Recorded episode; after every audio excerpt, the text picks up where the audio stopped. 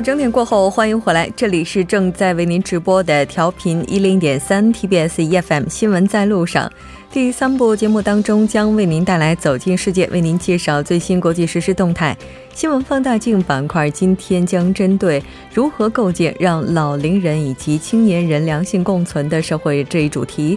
和我们邀请到的来自德勤会计事务所的财务咨询本部经理杨帆，以及来自首尔大学法学院博士修了课程的李金都博士进行讨论。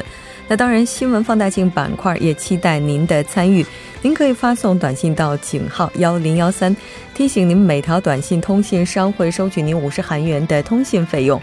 另外，您也可以在我们的官方留言板或者是 S S 上进行留言。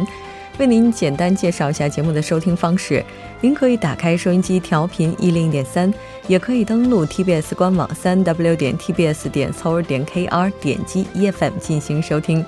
另外，您也可以在 YouTube 上搜索 TBS EFM 收听 Live Streaming。稍后是广告时间，广告过后进入今天的走进世界。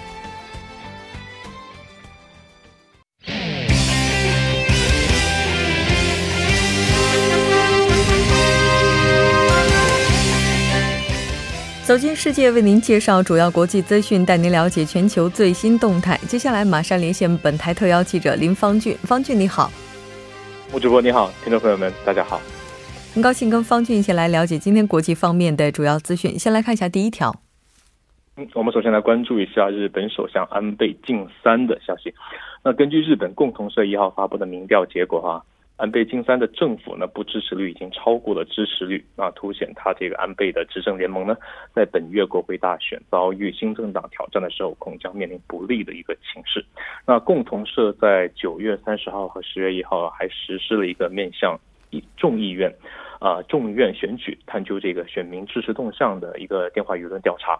嗯，是的，没错。那据说这次调查也是东京都知事，应该说是小池百合子担任党首的新党希望之党成立之后的第一次调查。嗯，没有错了，这个小池百合子呀也算是一个呃黑天鹅了哈。那结果显示哈，百分之二十四点一的受访者呢，啊就把这个比例代表选票投给了自民党。那投给那个希望党的就占到了百分之十四点八，当然这些也是一个预期的一个结果哈。但是安倍内阁的支持率呢，就比上个月的二十三号到二十四号的这个调查结果要下跌百分之啊四四个百分点左右，啊，那就跌到了百分之四十点六。那不支持率呢，就达到了百分之四十六点二，也就我们前面说的，它已经超过了这个支持率，嗯。嗯，是的，没错。应该说，在这个希望之党成立之后，那此前自民党的对头当中的很多人士也是开始脱党，要加入希望之党。那这次对于安倍来讲，情况确实不怎么的理想。那对于自民党的党首安倍首相以及小池，谁出任下届首相更为理想？这样的一个设问，我们来看一下受访者是怎么回答的。嗯，这个调查调调查当中啊，也提到了这样的一个问题。那现在是百分之四十五点九啊，将近一半的这个受访者是选择了安倍。那选择小池的呢是占到百分之三十三。嗯，但是前面我们也指出了啊，这个小池啊，他现在作为一个算是一个一匹黑马吧啊，他的带领的这个希望之党啊，现在的支持率是啊日益上升的啊。那所以说，现在我们来。通过这个调查来看的话，可能现在安倍还是处在一个呃比较相对于占优势这样的一个地位，但是未来啊，在真正的这个选举的时候会出现什么样的一个结果呢？我们拭目以待。嗯，是的，没错。我们也看到，就有关的统计表示，随着时间的推移，希望之党目前的支持率是在不断攀升的，而安倍的支持率是在不断的下降。应该说，这次的话，安倍他的这步棋下的也是非常的险的。那据媒体分析，应该说也不排除日本大选的黑天鹅事件发生。那这条我们了解到这里，再来看一下下一条。我们来关注一下马克龙又要出了一个新政了哈。那像这个呃富人税，我们在很多国家都有在执行这个东西。那现在呢，马克龙就决定废除这项征税的一个名目啊，他的。目的呢，就是说要想留住这个人才，留住本国的富人。嗯，虽然说各个国家都有类似的一些富人税，但是在法国，特别是这样一个奢侈品非常繁多的国家来讲，它这个富人税征收的方式也是非常特别的，我们来看一下。嗯，那现在啊，在法国来说，它这个富人税可能在法国的呃，一个说正确的一个说法叫奢侈税啊，就适用于个人的总资产啊，就超过一百三十万欧元，大概人民币是一千多万元哈。呃，然后这个游艇、豪车等等一些高增值的一些动产呢，也进入这个应税的范围。那根据法新社的报道呢，法国大约有三十五万户人家在缴这种税。那马克龙政府哈就计划从明年的一月份开始废除这项奢侈税，那代之取代而这的。是一项呢这个不动产税啊，就仅对于这个个人名下的这个不动产进行征税啊，而且这个不动产是不再计入奢侈品这一类动产。嗯，是的，没错。应该说他的这样一个举措在党内也是引发了不小的分歧。那他这么做的目的主要是什么呢？嗯，前面其实也跟大家介绍过，他主要是要想留住这个富人啊，鼓励这个富人投资本国的房地产啊，为多年来这个低迷不振的法国经济注入一个活力。但是实际上是废除这项税收政策呢，很有可能会使他法国政府损失将近三十二亿欧元，大概合人民币是二百五十亿元的这样的一个税收啊，所以说这个也会使到左翼的阵营跟这个工会组织非常的不满。嗯。是的，没错。那无论是何种目的，应该说他这个政策想要去实施的话，首先还是要解决党内的分歧。至于能不能推进，能否实现他的目的，留住这些富人，我们目前尚不得而知。那这条了解到这里，我们再来看一下下一条。嗯，我们了解一下土耳其关于他入盟入欧盟的一个消息。那呃，当地时间一号呢，土耳其的总统埃尔多安呢就对议会表示，他说土耳其不需要再加入欧盟，但是不会单方面放弃入欧的一个谈判。嗯，那他的这番言论怎么会出现呢？嗯，包括呃，土耳其其实也是在这个恐怖主义方面，呃，相当的呃比较弱势的一个国家。那去年呃，土耳其去年这个军事未政政变未遂以后呢，土耳其就跟欧盟。呃，这个长达十二年的入欧谈判就陷入了一个停滞的状态。那土耳其政府给的一个原因就是欧盟方面不理解土耳其面临的压力，包括刚刚我们说的这个恐怖主义方面的一个压力，还包括这个对政变相关嫌犯的引渡要求啊，也没有做一个回应。那所以说，如果欧盟希望在欧盟国家里面达成一个比较和平过渡的这样的一个状态的话呢，那只能是接纳他作为欧盟的一员，他也希望通过这个来开启他本国经济文化的发展。嗯，是的，根据了解呢。其实此前就有过类似的一些想法，表示土耳其不应该加入欧盟，对吧？嗯，没有错。那这这一方言论主要是来自于现任的德国总理默克尔。默克尔和他的反对党候选人舒尔茨呢，他均表示不希望土耳其加入欧盟。当然，这个也包括大代表他国家一方面的一个利益的一番说辞。嗯，是的，没错。那其他部门的官员他们是怎么表态的呢？嗯，当然，土耳其它本地的一个官相，它的那个外交部长呢，他就表示，加入欧盟其实一一直都是土耳其的战略目标。那土耳其也会排除万难，继续和欧盟展开谈判哈。那土耳其总统发言人卡林呢，他就表示。德国政界有关于土耳其不应该加入欧盟的表态是一种偏见。那德国方面虽然一直都在攻击土耳其，反对土耳其入盟，但是他也忽略他自身的一个问题，包括前面提到的恐怖主义。嗯，是的，没错。虽然说这个德国目前的话，一方面的在攻击土耳其，但是有人也表示，可能德国也忽略了自身的一些问题。那这条我们了解到这里，再来看一下下一条。嗯，我们来关注一下西班牙的一个独立公投的消息。那西班牙的加泰罗尼亚这次去独立公投是在当地时间一号的傍晚结束了哈。那这个傍呃，这个大概是百呃二两百。二百二十六万人呢，在这个公投当中投票，那百分之九十是支持脱离西班牙独立的。当然，这个投这个呃投票的过程呢，可能也没有得到政府的一个认可啊。投票当中还出现了一些啊这个人员伤亡的事件。嗯，是的，没错。那这次公投的话，在整个的可以有投票权的人当中，大概投票比例占到多少？目前这个结果怎么样呢？嗯，现在公投的投票率是呃。百分之四十二点三，将近一半了哈。那这个当地政府就说已经有两百零二人是投票赞成独立的啊。但是很遗憾的是，就是这个西班牙的首相啊拉霍伊呢，他在电视谈话当中，其实他并不承认这个。加泰罗尼亚的独立公投，他也说这个是不存在的，因为这个地区其实之前已经尝试过多次的独立公投，但是其实并没有成功。他这个总呃这个首相呢，也西班牙首相也不希望他这个公投分裂，他造成他国家的一个分裂。嗯，是的，没错。应该说这次的话，参与投票的两百二十六万人当中，两百零二万人投票赞成独立。这个结果的话，对于西班牙当局来讲，也是接受起来非常困难的。那据了解，投票的当天还有人员受伤。对，没有错。那这个警方和投票者主要是产生在两双方的一个冲肢体冲突啊，就造成超过八百人受伤啊。这个也是呃比较遗憾的一个事件。嗯，是的，没错。我们再简单了解一下最后一条消息吧。嗯，我们来关注一下美国西部城市拉斯维加斯的一个消息哈。那一号半一号晚上的，这个拉斯维加斯的曼德勒海湾酒店附近就发生了一个枪击事件。那枪手很有可能是在这个酒店的高层朝下射击。那现场目击者说，至少有二十个人倒在血泊当中。那根据警方的最新结果呢，至少二十人死亡，逾百人受伤。那枪手已经被击毙。那警方也表示，他目前认为现场已经没有其他的枪手。嗯，是的。根据我们了解呢，目前部分飞往拉斯维加斯的航班也由于枪击事件以及警方行动改飞其他的机场。好的，非常感谢方俊给我们带来今天的这一期连线，我们下期再见。嗯，下次再见，也祝大家中秋快乐。也祝方俊中秋快乐，再见。稍后我们来关注一下这一时段的路况、交通以及天气信息。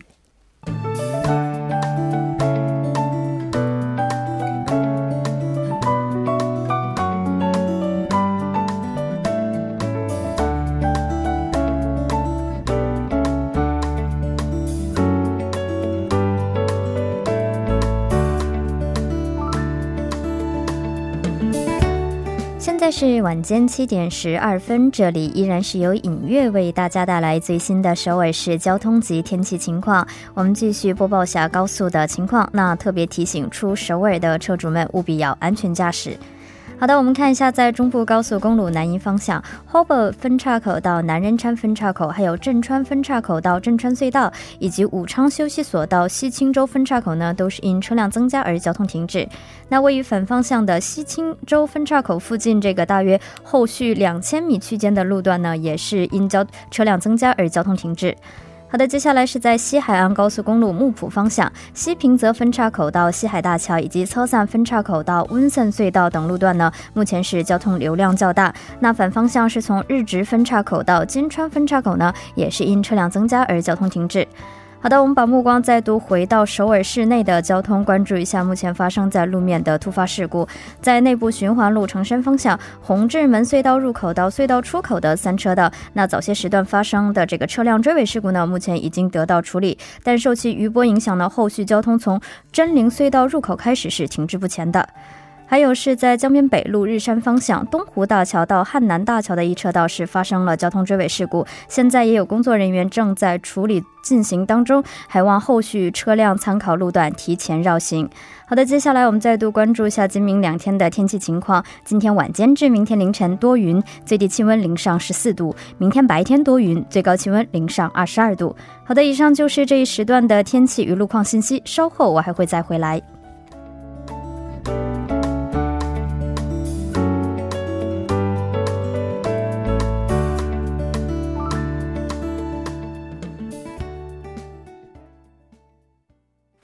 多角度、全方位为您深入剖析韩中两国时事热点焦点。那今天我们要聊的话题是如何构建让老龄人以及青年人良性共存的社会。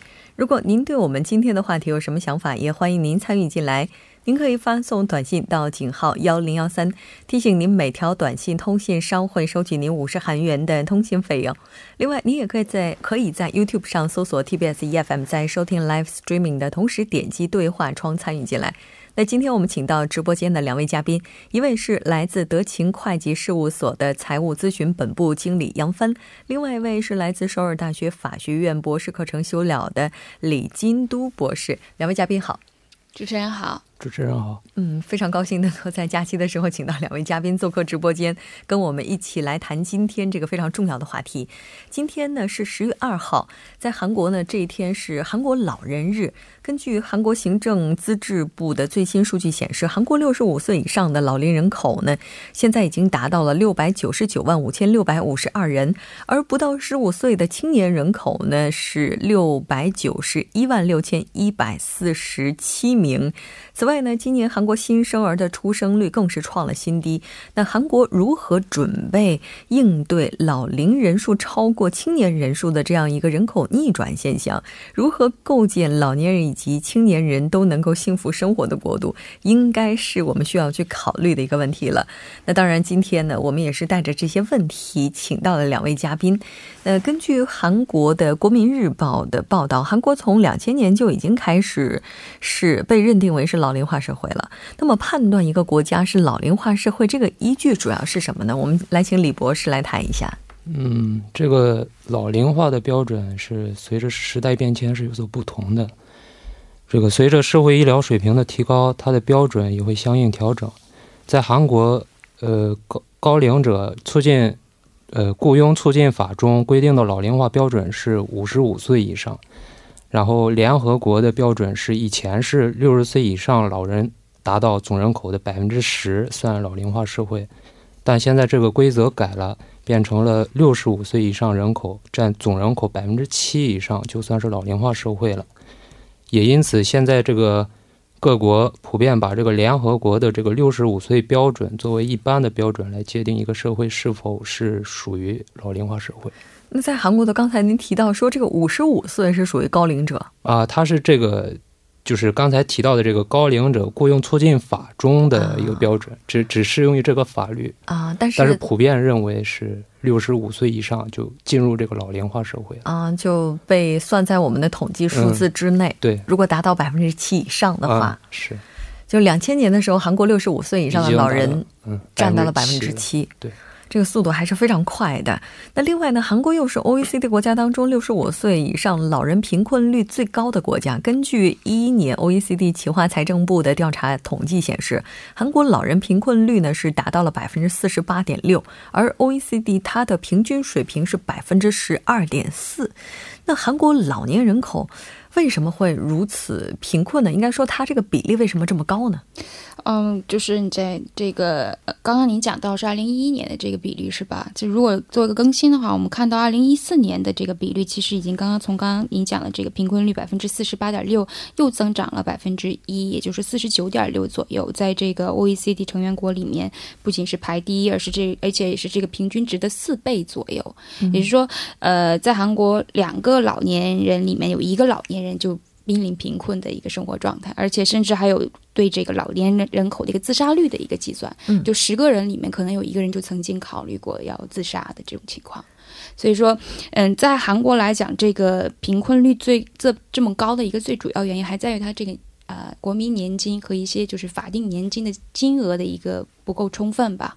而且这个制度本身现在是非常不成熟也不健全，并不是所有老人都可以拿到年金，也不是所有男人、所有老人能拿到适合他生活的最低的这个生活水平。嗯，在韩国的话，这个年金的话，应该是在之前缴纳过相当长一段时间之后才能够领得到。如果他没有缴纳前期这笔费用的话，可能就是领不到的。而拿不到这笔费用的老年人，应该说他此前的生活状态就是比较贫困的。对，应该就是这样。嗯，所以说它这个贫困率如此之高，应该说是具有着一贯性的，而不能把它当做一个个例来看，是这样吗？它应该是一个恶性循环的一个一部分，就是最后后呃人生的一个最后环节里出现的一个最终的一个体现形态。那在这个韩国国民年金他自己测算的这个韩国老人每一个人哈，他这老年人一个月最最低需要的生活费的这个标准，是他一开始做这个年金制度的时候，他认为是九十九万。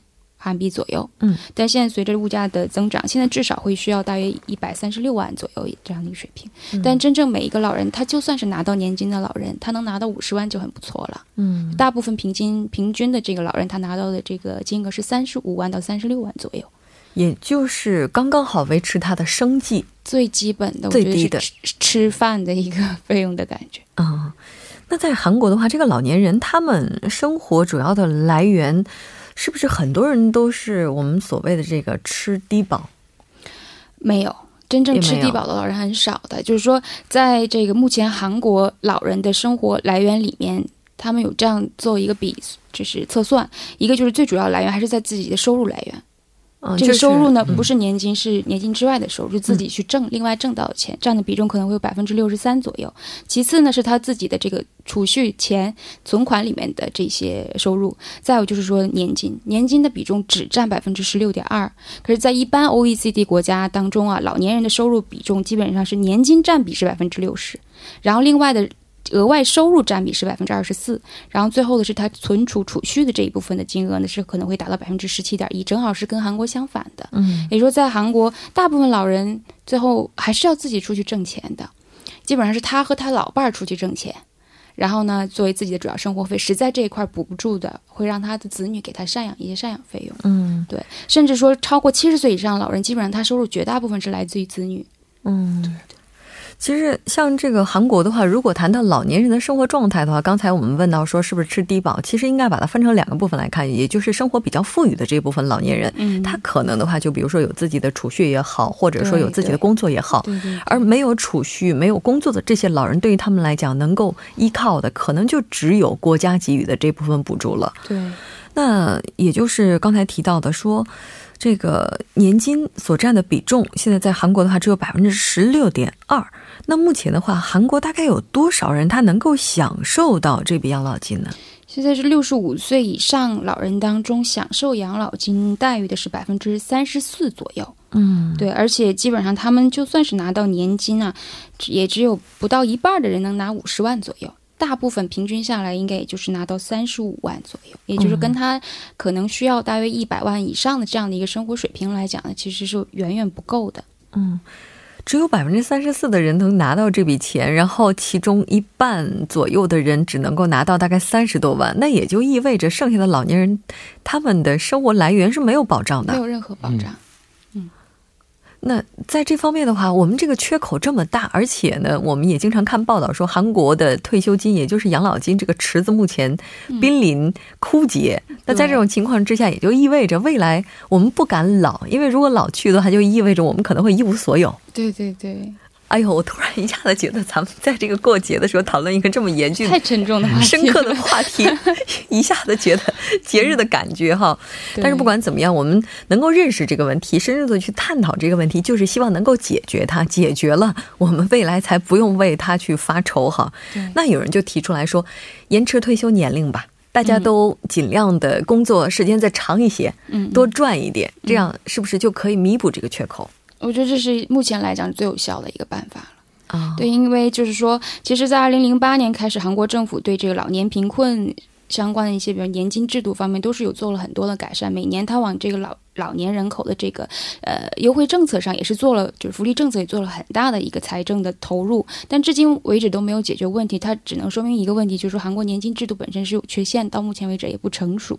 嗯也说制度是有了，资金也付进去了，但是真正没有呃福利到国民的话，就说明这个制度本身是不成熟的。就是你通过政府的直接政策解决不了的话，只能通过市场来间接影响，也就是说延长每一个劳动力自己的劳动年限。嗯，让他自己先为自己去创造收入。刚刚我们有讲，就是现在韩国老年人的这个收入比重最大的还是他自己的挣到的钱收入。那这个收入就说让他挣收入的时间稍微再延长一点，先自己养活好自己。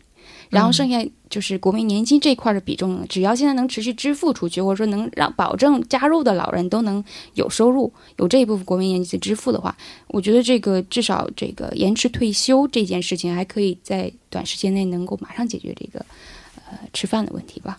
也就是说，它可能会是一个现阶段解决问题不错的方法哈。是，但是刚才我们也提到有一些数据啊，就是说在韩国六十五岁以上的老老龄人口哈，已经超过了十五岁以下的青年人口，而且今年这个出生率又降了一个新低。对呃，杨帆刚才也提到了，说现在在韩国七十岁以上的老年人口，如果他没有收入的话，他的生活来源主要是来自于子女，没错。又没孩子了。然后，如果到那个时候，然后国家这个退休金方面的话，又不能给予适当的一些，或者说不能够保障我们的基本生活的话，是不是不敢老去了？所以其实听到刚刚就是最最最开始我讲到十个老人里有一个老人想曾经考虑过自杀这件事情，其实是很严重的一个事情。毕竟这些老人也是、呃经济创造的主力，曾经是主力，到最后在生命的最后阶段，如果走这样的生活了，我觉得也是晚景凄凉事。呃，对对，真的晚景凄凉，因为之前就看到过，说在韩国的话，老年人口这个自杀率情况在整个 OECD 国家当中排名顺序也是非常高的哈。那每日经济也曾经以“三无老人时代”，韩国也不例外为标题报道过这一现象。刚才提到“三无老人”，这个“三无老人”它主要指的是，呃，这个“三无老人”是日本这个社会福祉博士、圣学院大学教授藤田孝典提出来的。他指的这个“三无老人”是指的这个无收入、无积蓄和无可依赖的人的老人，没有收入就只能维持最低的一个生活水平。然后没有积蓄，就会对未来保有恐惧。然后当不幸突然降临的时候，就生命就无法保障了。然后没有可依赖的人，就会让他，呃，陷入一种终生的孤独，甚甚至会造成这个孤独死。然后韩国现有这个关于高龄化社会问题的法律有较多，像这些。呃，高龄社会基本法、老人呃老人福祉法和这个长期疗养保险法等，但这些政策呃重点，它着重点仍然在于这个老年福利设施及这个相关社会保险上面，它很少去关注这个呃像上是刚才提到的这个三无老人的这些主观的一些感受方面，呃，国家如果是仅仅在这个福利层面去。解决这些老龄化问题，其实这这个老龄化问题、三无问题是一个呃自然形成的一个怎么说呢？是个主观问题。但国家如果仅仅在福利层面去想的话，可能会永远陷于被动。我觉得应该多从一些主动方面去设法解决这个三无老人的老龄化问题，比如呃调动老人的呃这个能动积极性，让他还可以参加一些社会创造性的一些工作，还有。呃，强调子女的这个抚养义务，以及现代这个家庭观的重新构建，这些都可以就是在主观上，在思想上，就是很好的缓和这个三无老人的这个现象。嗯，我觉得人们这个意识可能也是要发生一些改变了。好像之前的话，大家觉得退了休之后就要颐享天年。